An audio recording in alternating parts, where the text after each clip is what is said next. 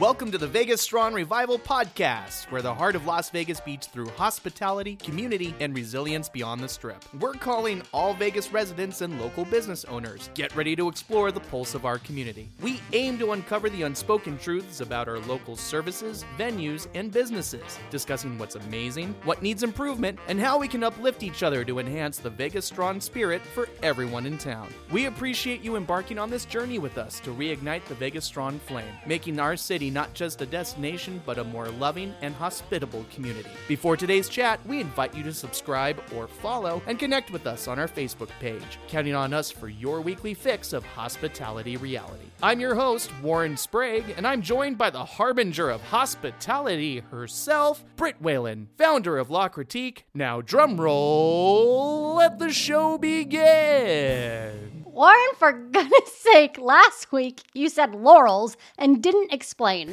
what in the world is a harbinger? Okay, so a harbinger is a beacon. Okay, that doesn't really help. Okay, it's a prelude. You're getting colder. Britt, okay, your presence inspires, signals, and alerts us to an increase in hospitality. You are an omen, an usher, Oh boy. a messenger, dare I say, a prophet. Oh, no, no, no. I could never get behind profit.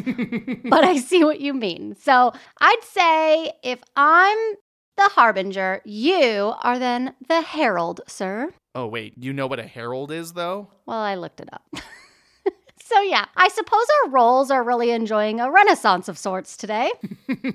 Tell us what is on the agenda. Well, today we're mixing it up because we don't have any lists, actually. Well, that leaves me listless. Britt. What a pun! well played. Thank you. Anyway, this episode will be discussing the many meanings of hospitality, tipping etiquette and tipflation, and last but not least, holiday shopping here in Las Vegas. Oh, I am so excited for these topics today. However, comma, can you believe Christmas is 17 days away? No, it'll come and go so fast. It always does. And why does the first half of the year always go so much slower than the second half? I feel like Halloween was just last week. You mean it wasn't? Are you sure?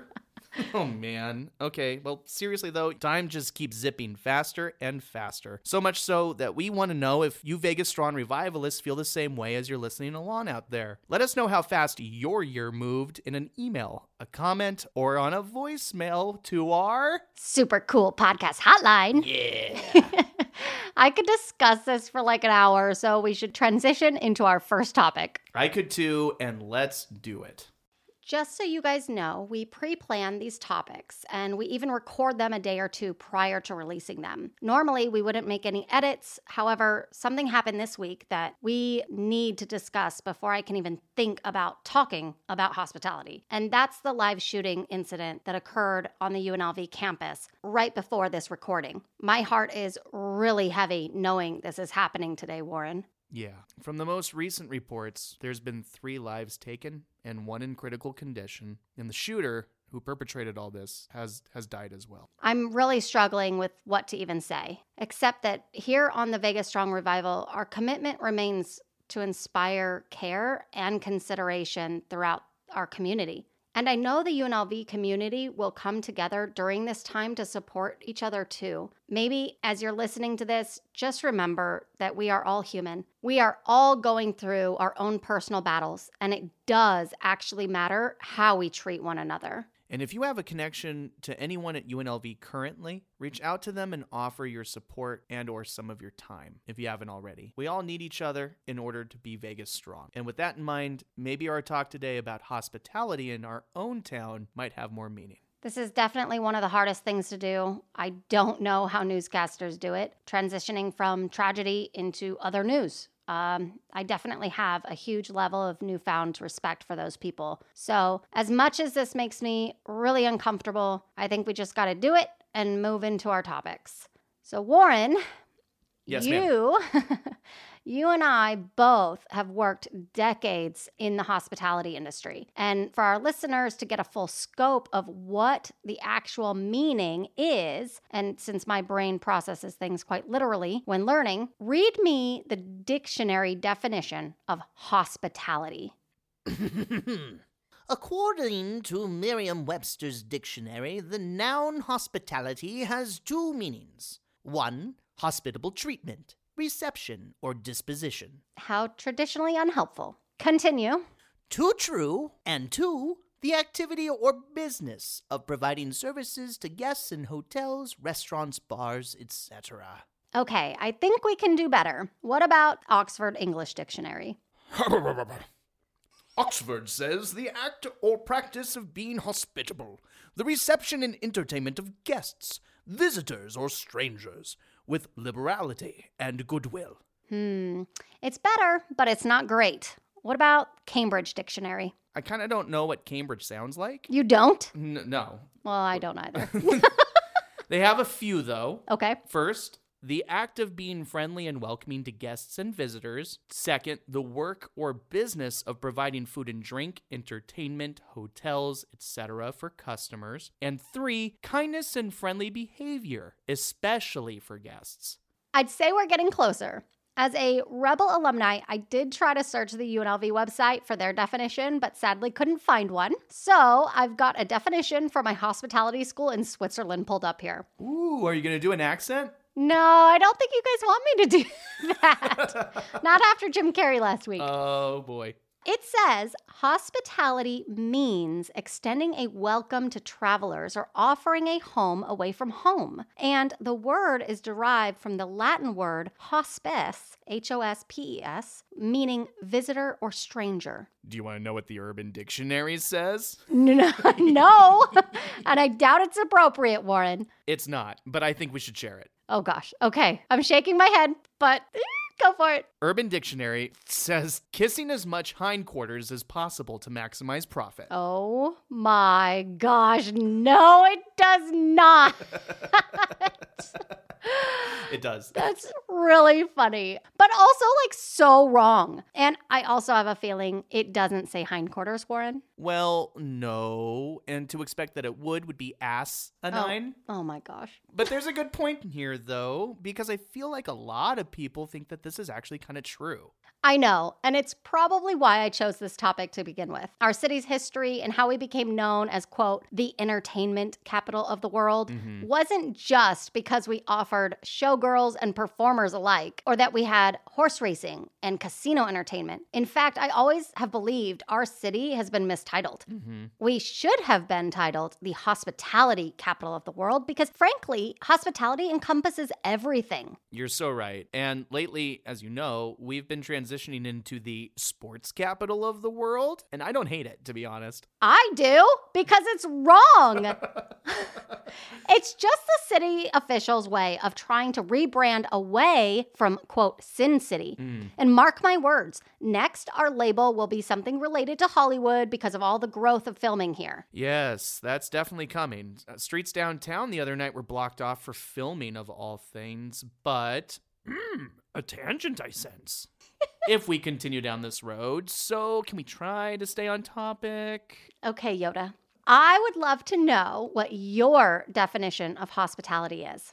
To start simple, hospi truly means to me to care for. You know, people want to feel cared for at hospitals above all other feelings, right? And tality makes me think of the word mentality. So I think of hospitality as simply meaning having a caring mindset. Ooh, I like that. We, of course, assume that towards other people exclusively, but you and I both know that hospitality to oneself is incredibly important too. So I want to urge that it doesn't have to do with caring only for others automatically. Sometimes the reality is we need our own hospitality. I love it. My personal and often private thoughts on hospitality are actually biblical. Ooh.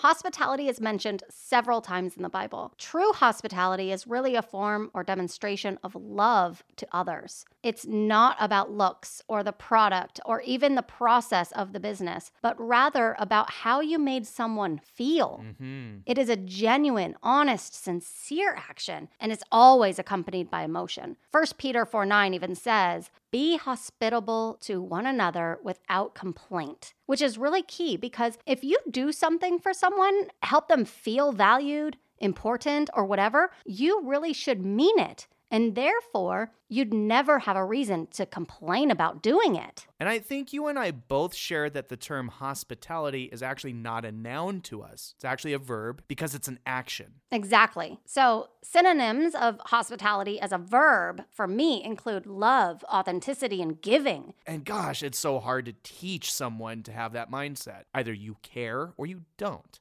Either you empathize and support or you don't. The integrity with hospitality is the actual natural desire to prop up either oneself or others, I would say. Gosh, we make a really good team.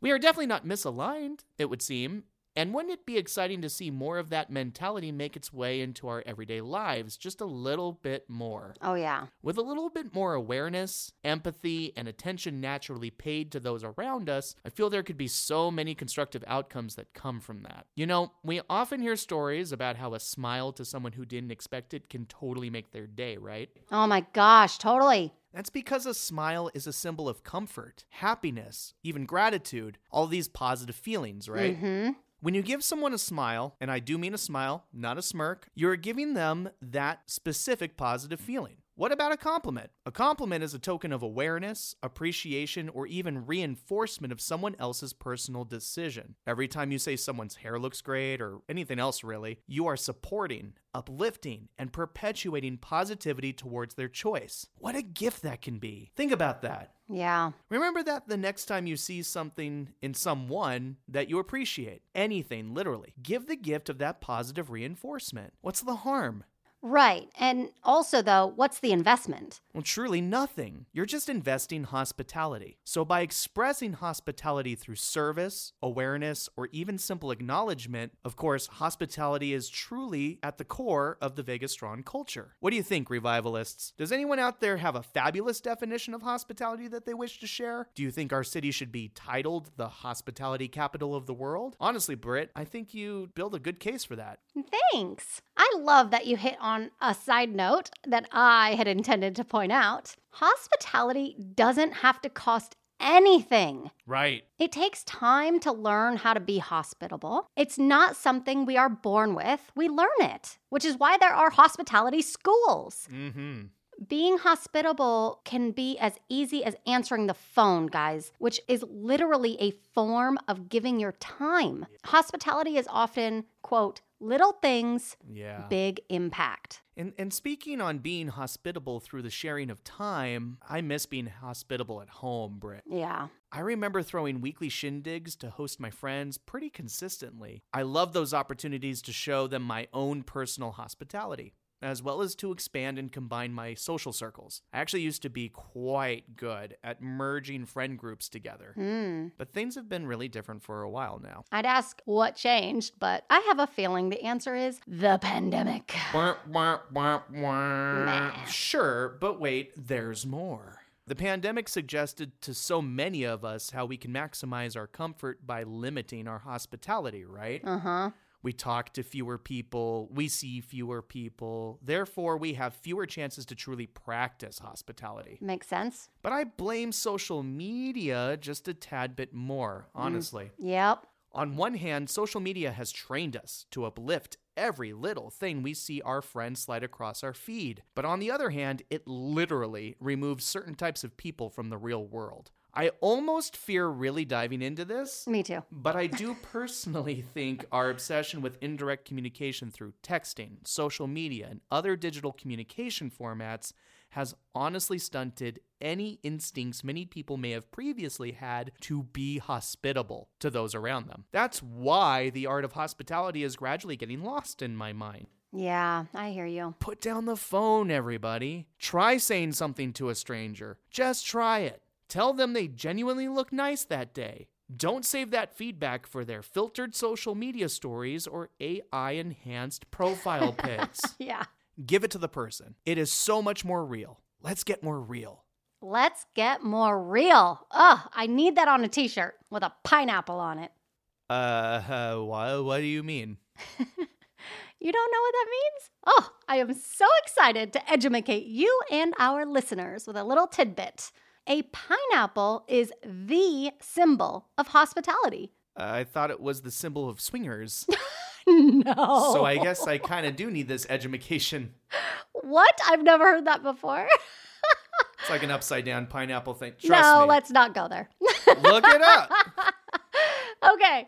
Uh, yeah. So the history here is just that American colonists began importing the pineapple from the Caribbean in the 17th century. Oh. Due to its exotic qualities and rareness, the pineapple became the symbol of hospitality because the trade routes between America and the Caribbean islands were often so slow and perilous. It was considered a really significant achievement for any host to be able to procure a ripe pineapple for their guests. That's totally fascinating. Now that you mention it, I actually do recall reading that pineapples are symbols of warmth and friendliness, not to one up you and your share, which Mhm. I'd like to call a tidbit, if you don't mind.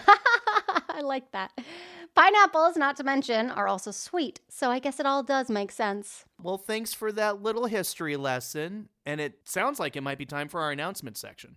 Sounds good to me. Today's announcements, gosh, we have a few. So, first, I know last week we said we weren't going to have any new podcast episodes during the last two weeks of December. However, Warren is traveling next week for his birthday. And for me personally, guys, I could really use some extra time to get this house unpacked. Which means today's episode will be the last one of the year. We really hope everyone in our town gets time to focus on loved ones and also enjoy time for themselves. Next update, as mentioned last week, beginning in 2024, we will release episodes on Saturdays instead of Fridays. This might be every week or every two weeks. We haven't quite decided yet, but we will definitely keep you updated. Thank you so much for your flexibility and understanding as we still figure out all this stuff. And our last announcement I want to ask all Vegas Strong residents to consider the last time you actually experienced something new and exciting around our city, or enjoyed a relaxing day at the spa or at the golf course with your favorite person or even the last time you got involved in the community to volunteer. This holiday season is here, and thinking of ourselves during this time of year seems counterintuitive. But frankly, we can't be our best to others if we don't care for ourselves first, which is one of the many reasons I designed La Critique Concierge Services, where we firmly believe in having a life full of experiences rather than possessions. So, for the first time ever, locals won't have to be a hotel guest somewhere to get the best recommendations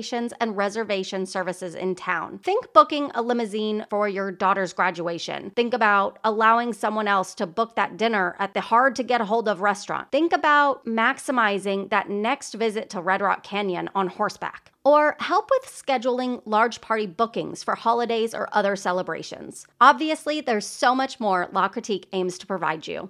I personally can't wait to sign up to have someone to consult when I need a day to unplug and feel pampered.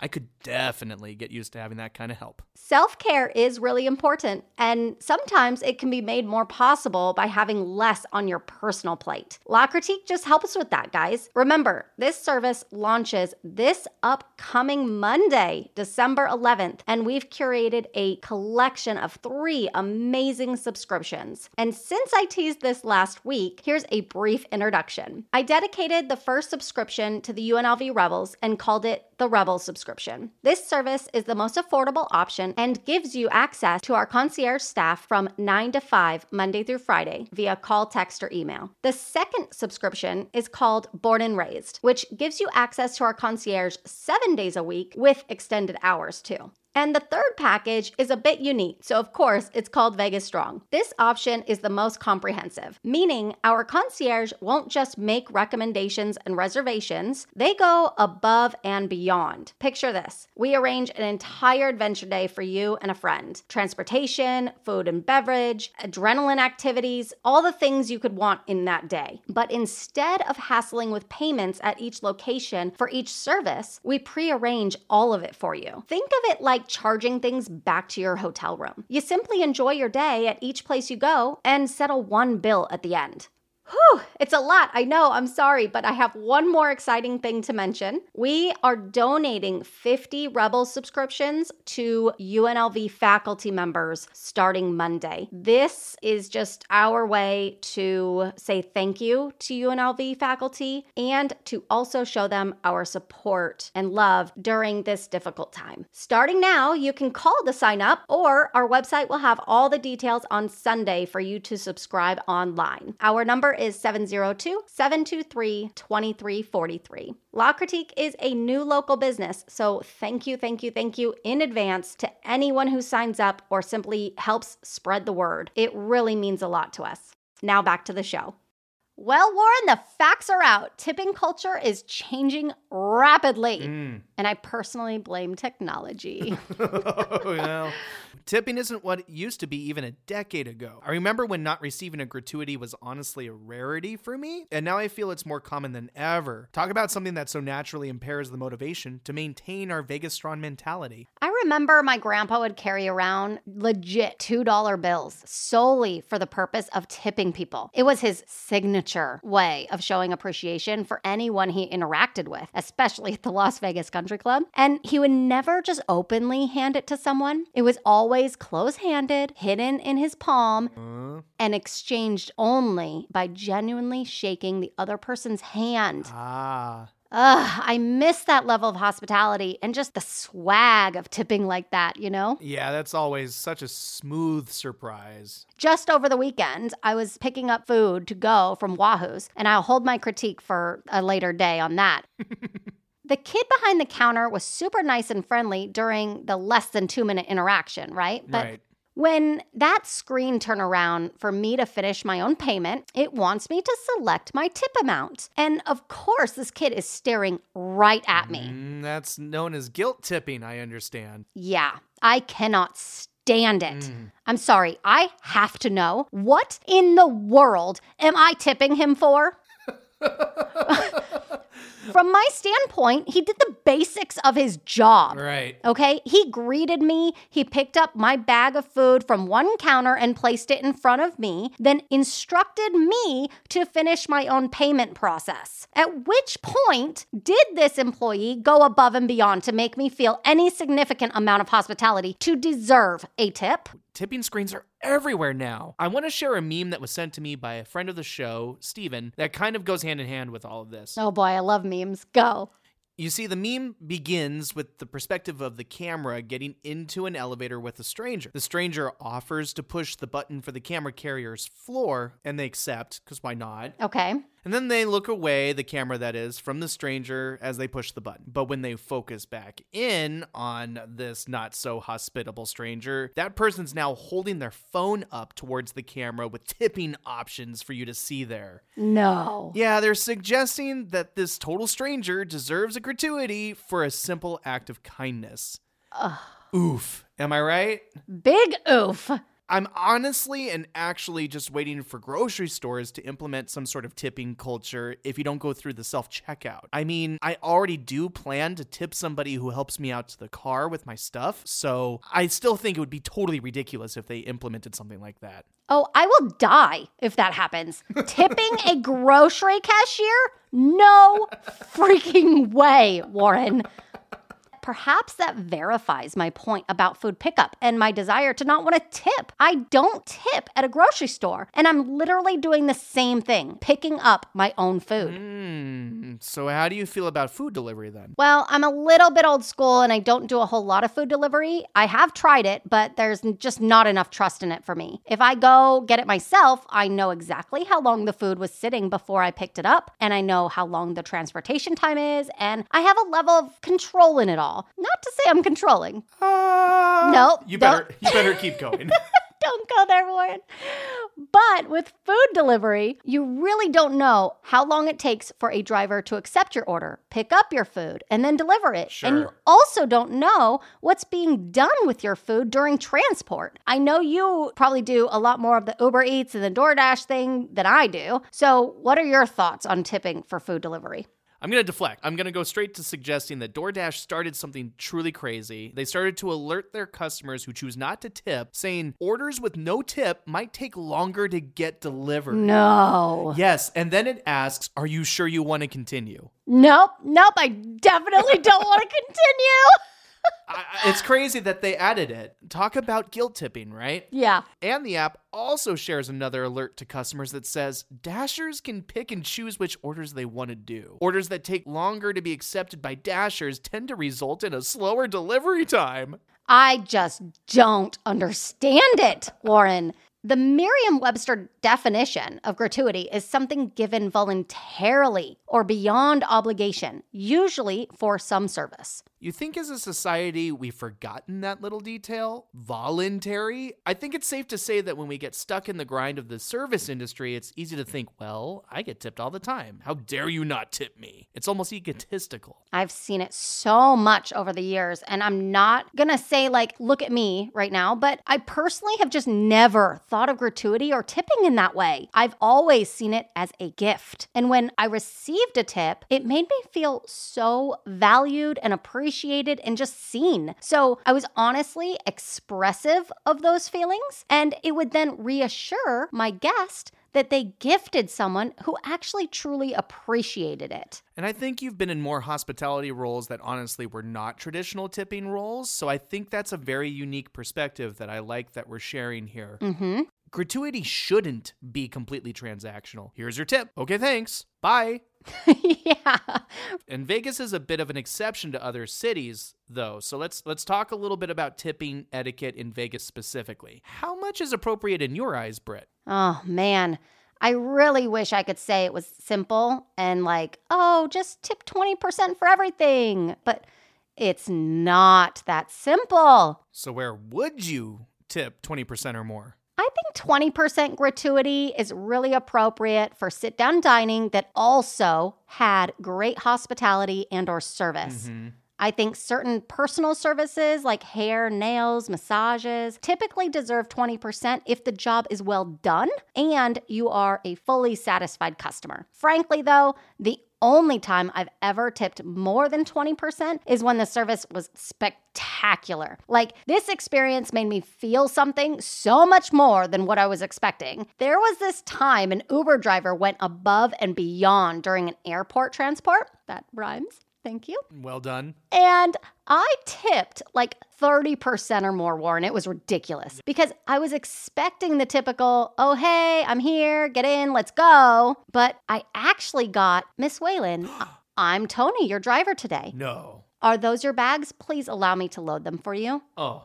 We have approximately 20 minutes of a commute today. Would you like to select the music during this drive or do you prefer silence? Whoa, I have never experienced that. Yeah, and imagine how everybody would feel if they had that level of service and how much tipping would just explode for Uber drivers. That sounds amazing, and you're right. It would definitely warrant a larger and more focused gratuity, right? Something truly special because that's so above and beyond what you'd expect expectations do play a role for sure. Where or when do you tip like 15 to 18% gratuity, Warren? Um, usually 15 to 18% gratuity for me is reserved for places where my expectations were just honestly not met. Mm. Like, say, a fine dining establishment that just didn't live up to its promise. Yep. Or a place with like a more quick and casual type of interaction, say, like a food truck, maybe. But I also think sometimes it's not really expected to calculate a percentage on the tip. To that point, the standard across the nation at a bar or a coffee shop is just one simple dollar for every simple drink ordered beer, wine, or drip coffee, for example, and like $2 per drink for anything, quote, fancy. Hmm, I have a feeling you drink a lot of fancy drinks there, Britt, with lots and lots of modifications. What? Me? No way. Let's Guil- switch. okay, guilty as charged. Ah, I knew it. I knew it. Don't you play away from that. Let's switch gears for a moment, though, and away from food and beverage tipping. Okay, so what are you thinking? I've got a whole list of personal services, childcare, movers, flower deliveries. Ooh, what about concierge services? See what I did there? You know what? I'm actually super glad you brought up concierge tipping. Honestly, everybody, I'm probably going to surprise you by sharing that I do feel like it's my professional duty as a concierge to guide a guest to water in whatever I'm empowered to do. In other words, like if you come to me with something you want done, I'm going to help you do it. It's my goal. I'll do it all for you if I'm empowered to do so by my leadership, especially if I'm allowed to focus on the person in front of me the entire time. That being said, I do especially appreciate when someone chooses to tip me after tasks that are especially tedious. Mm. Like booking a flight for someone. You have to be very detail oriented to prevent letting someone down when you're doing something like that. Yeah. It's not just where you're leaving from or where you're landing, it's all the optional add ons and curbside assistance service options that you have to consider. Stuff like do they need a wheelchair when they land? Kind of Yep. thing. Anyway, I also appreciate a gratuity when I know I built a rapport or a connection with the guest to the point where my choices for them were truly and actually curated. I considered their allergies. I considered their distance traveled. I considered their child who wants a child's menu with specific things on it. Or maybe they want to go out on a hike the next day and I don't want to recommend a meal that's full of carbs. Stuff like that. Wow. Navigating those concerns that make it more of a requirement to actually connect with someone as a person, not just generalizing them as a difficult guest. And in those situations, I may even give less service because I'm not empathizing to the reasons why they're so particular as guests. And as for the gratuity itself, Britt, I'll be honest, I'm grateful for anything. I'm kind of mm-hmm. like you that way, yeah. I really don't assign any value to the value of the tip itself. I'm just grateful for the gift. I think we all need to remember tipping is actually optional, guys. Like, gifts are never a requirement. If a person did something during a service interaction that made you feel good or went above your expectations during the interaction, be a considerate human and gift them with a gratuity to show them that you appreciated that level of service. But also, please don't give a great tip for poor service either. This leads that service provider to believe it's okay to give poor service, and that's not helpful to anyone at all. Oh my gosh, yes. Please don't do that.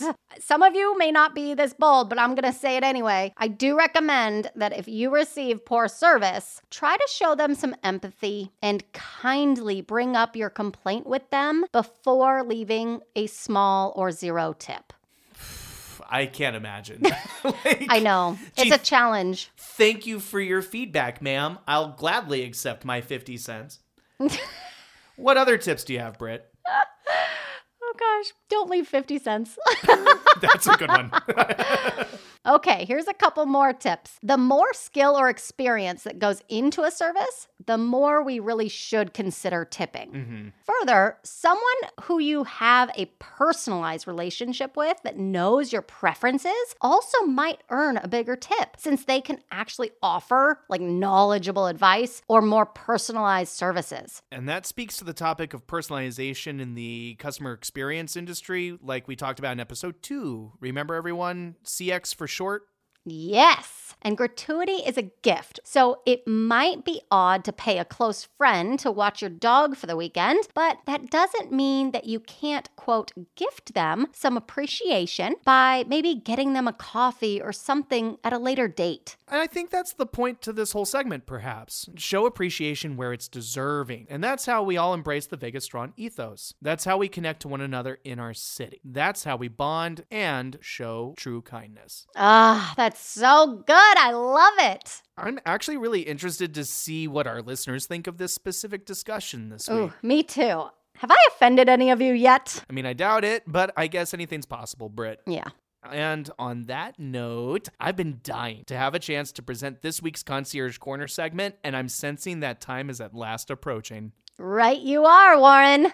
You, sir, are in the spotlight today with a solo corner. And what a corner we have for you today, loyal listeners. We're deviating from the formula this week for a few reasons, okay? Number one, I want to prove that we do more around the Vegas Valley than simply eat all the time. We do? Yes, and there's more sins to discuss other than gluttony, okay? Okay, fine. And two, my eye is starting to twitch every time I say the phrase dining destination, and I'd love to see if I could put that little tick behind me. All right, fair enough. As a reminder, this segment is just our time to give praise to a local business, place, or item that demonstrates the Vegas Strong ethos and continuously provides positive customer experiences. As a side note, we are not paid for this. And there is no such arrangement of any kind uh, between us and these venues. This week's venue is still technically a restaurant, though. However, Warren promised to detail the experiences and services that are beyond food and beverage. So if you're a local like me and haven't been to this venue, I think Warren is about to influence us both. Ladies and gentlemen of Las Vegas land, please lend me your ears. Today, in this third thrilling fragment of our Concierge Corner segment, I bring to you just one lone locale, resting just west of Green Valley, that has grown up right along with me over these last 20 years. This venue began as a humble Mediterranean cafe and hookah bar in 2004 before gradually blossoming into a full fledged cigar lounge, event space, and live music menagerie. This venue has it all authentic Mediterranean cuisine, the stiff mixed beverages best suited for soirees, the highlight of genuine familial Arabian culture, and one of the finest weekly entertainment lineups offered beyond the Las Vegas Strip itself. If you know me, you know this week I bring to you the Olive Mediterranean Grill Hookah and Cigar Lounge. Wow. Warren, I am so impressed by you. That was incredible. Uh, I can't quite say, though, how weird I feel not being able to speak about this place. Hmm. So now you're going to have to take me, at least for the food, since I definitely don't hookah or smoke anything, actually. yeah, I mean, of course I'll take you. awesome. The Olive and I are childhood buddies, you see. It's wonderful to finally actually have a platform that feels comfortable for me to say thank you to the Olive for all of the memories they've given me over the years. Oh, I love that. I, I truly grew into a young man at the Olive. It was my central perk. It was my MacLaren's. It was my cheers. Oh, boy. My nerd is showing. yes, it is. I've been going to Olive since I was like 16 or so. Wow. yeah, right when it opened. I visited there with my parents, of course, for the first time because they wanted to try the genuine Mediterranean cuisine. So I'll only mention this one traditional starter item that we all enjoyed called the Olive Mediterranean Combo. Mm. This is a classic. It's prepared in a platter that kind of separates everything, but it has hummus, a very unique tabbouleh salad, baba ganoush, grape leaves, cucumber yogurt salad as well, feta, cucumbers, tomatoes, and olives. Of course, it's served with a warm and toasty pita bread selection. I thought it was always pronounced tabbouleh salad. Have I been saying it wrong? you know, I would hope that I'm saying it right, but I actually let everybody else eat the tabbouleh or tabbouleh, so I am I'm in it for the grape leaves. I'm not even gonna lie; those are my absolute favorite. Well, now I'm just hungry. Continue. Then I discovered hookah around 18, and since Olive was just down the street from my home, I began visiting pretty frequently to have a smoke while I studied or to invite my friends along to socialize, of course. If I had a lot of studying to do, truth be told, I got pretty used to ordering the Turkish coffee. It comes in this big old cast iron pot, and I have to say, that stuff I credit my chest hairs to. Oh my gosh, it's that strong? As a matter of fact, I also credit my heart palpitations to that stuff. I need some of that. Mm, you would love it. You and I started working together around some of the time you were in college. I even vaguely remember you bringing up this place back then. You may have said that they had this new room that was more open and just filled with all this authentic Arabian decor. I'm surprised I didn't visit with you back then. Mm, I, I'm absolutely guilty of inviting everyone in my life to the Olive at one point or another to smoke or spend time with me. I, I even threw a birthday party there, actually, and I had a group of like 25 people or so take in the second room with me. And by the way, that's a 7,000 square foot event space. This- Holy cow. Yeah, it's a huge expansion. It was so cool. As someone who has visited dozens of hookah bars and lounges in the valley, but certainly not them all, I'm a real firm believer that with hookah lounges especially, it is the decor that makes the experience. I just love how this other room and much of the venue now is adorned in beautiful Arabian tapestries and peppered with various cultural talismans. So many of the venues I preferred Olive to were just empty rooms with LED lights and boring old tile floors. Not charming, not authentic. It actually felt pretty phoned in, you know what I mean? I can see that, yeah. Nothing about the olive is phoned in at all. The hookahs were always affordable, even as a student. The shisha, and that's the smoking tobacco, I hope I'm saying it right, is flavored differently from many of the competitors out there. So I personally developed several custom flavor combinations that grew on me pretty quickly. I didn't even know you could do that. That's really interesting. The decor you mentioned actually sounds really welcoming and even just cozy. Oh, totally. When I was in college at UNLV, there was a nearby hookah lounge that was probably one of the very few times I ever went to a hookah lounge. Mm. So I can say the environment totally affects the experience. I want to hear more about what makes this specific hookah bar so personally moving to you, though. Oh, 100%. But I thought I could do this without discussing any more food items. However, I I just can't do it, Britt. okay. I just want to I just want to offer a side note essentially. Your own side note? I got what? one. I've I've earned the right. Okay. There's a lot of authentic, truly authentic Mediterranean food on the menu, but my favorite dish is the half and half shawarma plate with beef and chicken. Everything is just so flavorful and it makes me feel like I'm getting transported to some beautifully exotic location across the ocean. I'm going to say it, Warren. This place sounds exactly like a dining destination. How dare you? I'm melting. you know I'm right. You know what I love about this venue, though, truly, beyond the food, is the story. It's the people and their connection to the neighborhood. The Olive is owned by the Sehi family, who have owned and operated several restaurants around Las Vegas all the way back to 1975. Wow. Yes, just within their own shopping center alone, they've opened several different types of vendors themselves and seen those different businesses change. Some of them failed, and some of them were annexed into the Olive itself. And that's actually the case with the consignment store that they had for a brief time right next to the Olive. It transformed into the cigar lounge that they most recently added onto their business's original footprint. Hmm. I feel like the family's adaptability, longevity, ability to reinvent themselves, and commitment to their native and Vegas cultures justify that the Olive and the Seyi family, especially, are certifiably Vegas strong. Ooh, yeah. I've met Mona and her daughter Reem, who have been staples of the Olive my entire time visiting them, and I'm humbled to say that they really do treat me like family. Even if it's months or sometimes even years at this point between my visits, they always recognize me and take the time to catch up for a minute or two. That's awesome. And it's really actually similar to my cracked egg story from last week. And speaking a little bit transparently, guys, like the Olive is that venue that I think has that experience for me the most in this city. They're kind of my family venue. It's uh, really moving. I think we all have a venue like that, wouldn't you say? I'd love to know what our viewers' venues are, and hopefully we'll grow to that. But anyway, I do want to share some personal shout outs at this moment because these memories wouldn't be the same without the people. So, Mylissa, Jasmine, Kelly, Nikki, Kim, and Zach. I really appreciate you guys wherever you are. Some of you have moved on from the Olive, some of you are still there, and it just wouldn't be the same place without you. These guys were the belly dancers, the servers, and the bartenders who really helped the place stand out, you see. And please don't make this weird. Zach is not one of the belly dancers, okay? you know that's what I was thinking.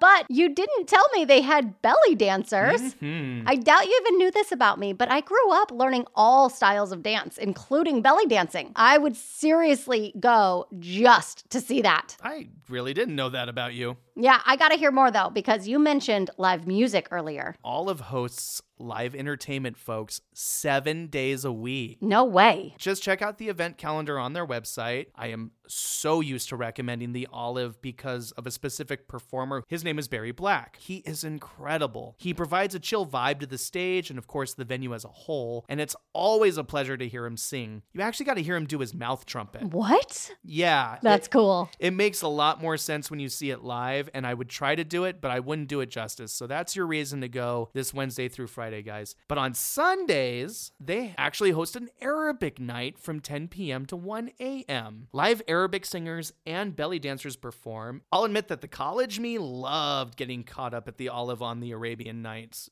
It always attracted an awesome crowd for each evening it was going on, and it definitely increased the chances of meeting new people. That sounds like so much fun. I seriously cannot wait to go now because clearly I don't need to inhale any smoke at this place to have a good time. Definitely. The Olive Mediterranean Grill, Hookah, and Cigar Lounge can be found at 3850 Sunset Road, Suite D, right at the end of my childhood block. And wow. Yeah. I- please go visit the Olive, everyone. And thank you from Warren to the Olive for so many of my favorite personal memories. And that's no thanks to some of those extremely stiff cocktails they would serve me back in my drinking days, guys. You have no idea. Those put me right on my butt.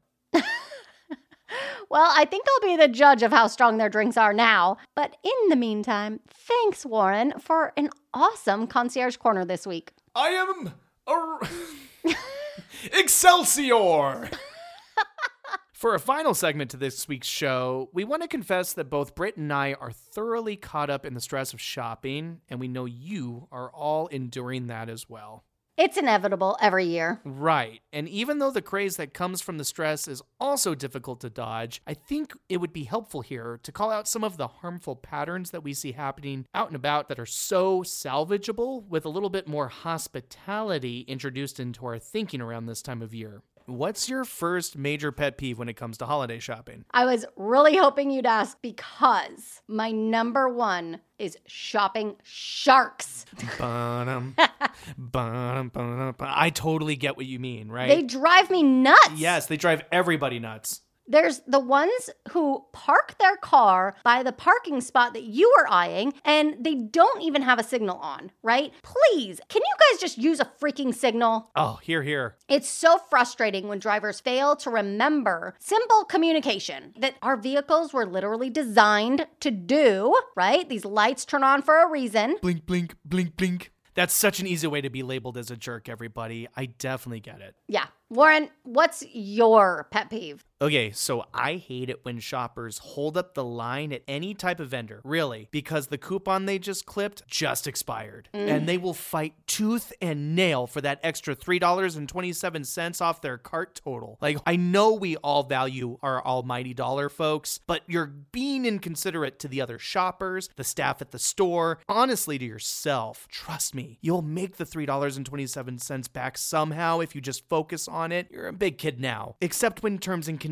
bar you from saving pennies and kindly move on. Oh, I'm so with you there. I mean, it says right on the coupon that it expired four days ago. Is it truly that much of a surprise that they won't help you out? And is it really that important that you get that $3.27 written off? Is it really worth it to you? It can't even buy a pack of gum anymore. Actually, please don't quote me on that. I'm pretty sure Double Bubble still costs a dollar somewhere out there, but not here. Yeah. Okay, your turn. Shoot. Okay, so speaking of being in a line, you sparked this one for me. How about cutting in oh, line? Oh, goodness. So true. I think it's hilarious how people so often fail to realize that we see you Yes, doing we, it. We see it. We see it. We don't care if you only have these three things. You know, the, the line still matters. It so matters. It's a social contract. You wait your turn.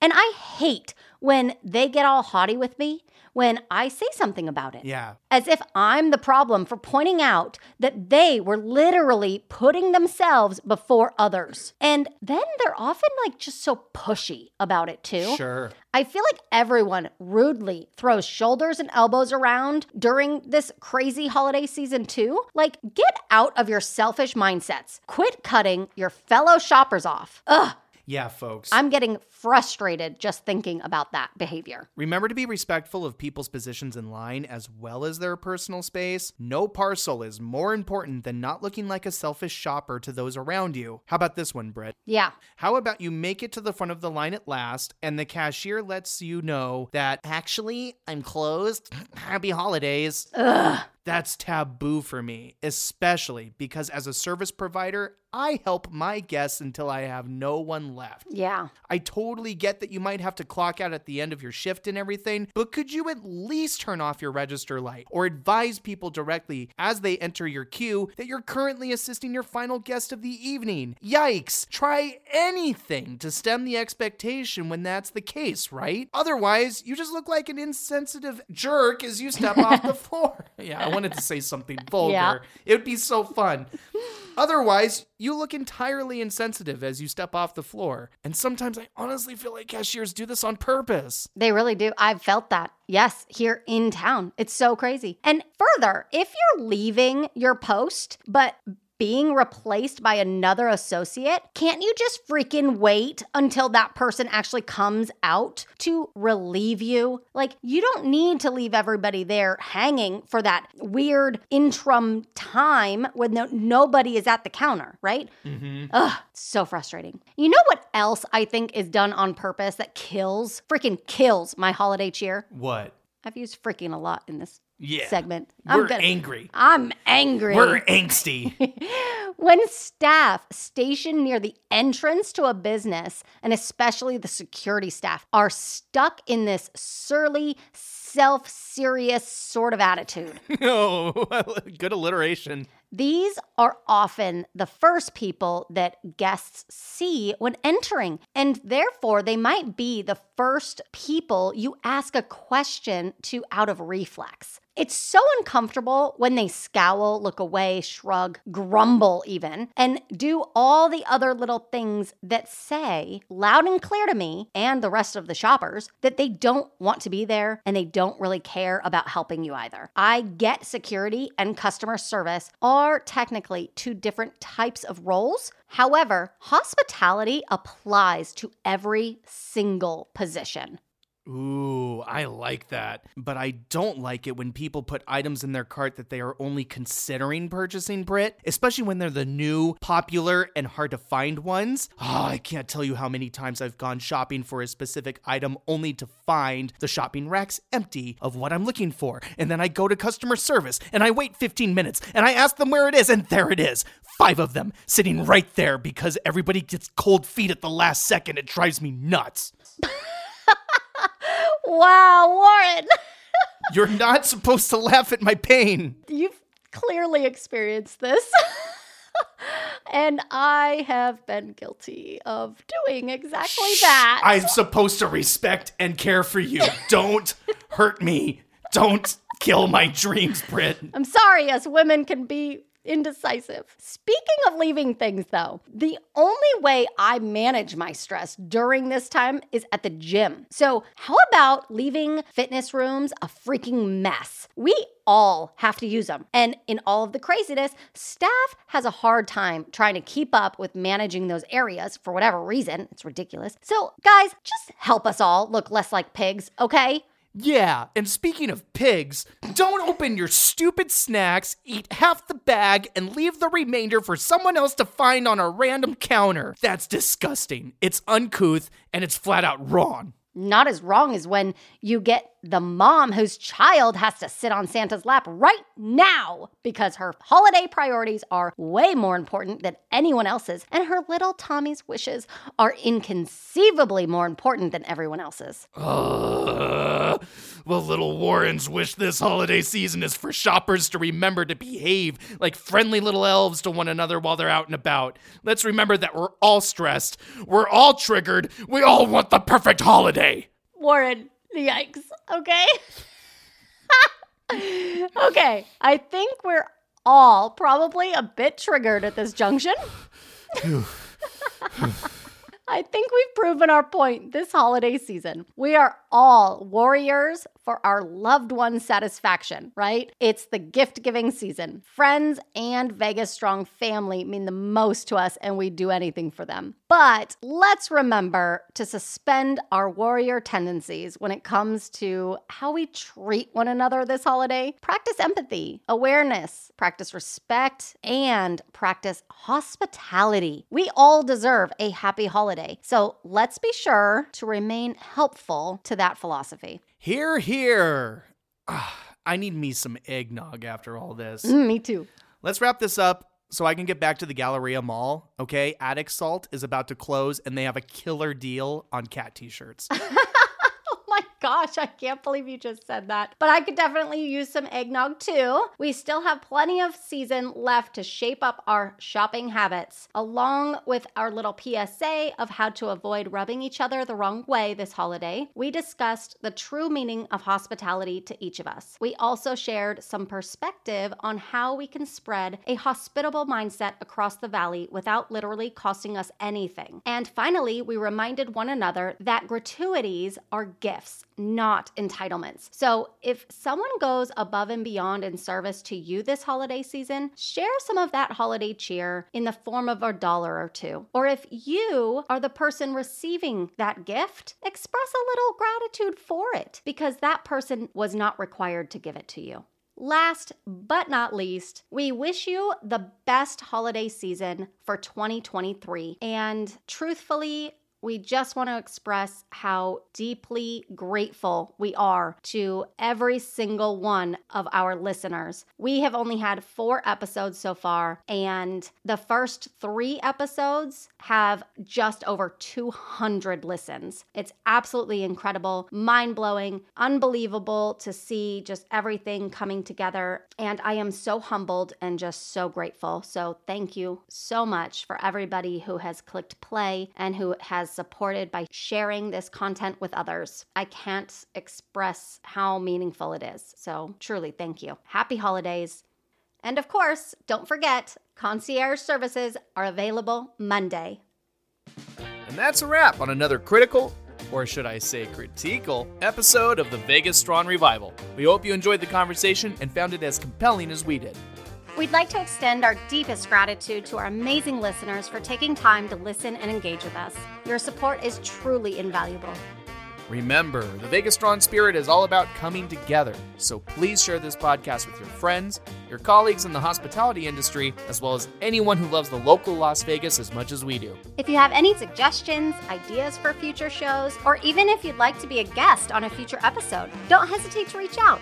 You can connect with us on our website, our Facebook page, or even leave us a voicemail on our super cool podcast hotline. Before we go, make sure to subscribe to our show on your favorite podcast platform so you never miss an episode. We release new content every Friday. Thanks again, Las Vegas, and let's continue to revive our city's passion for personalized service together. From Warren Sprague And Britt Whalen. Stay strong, Vegas.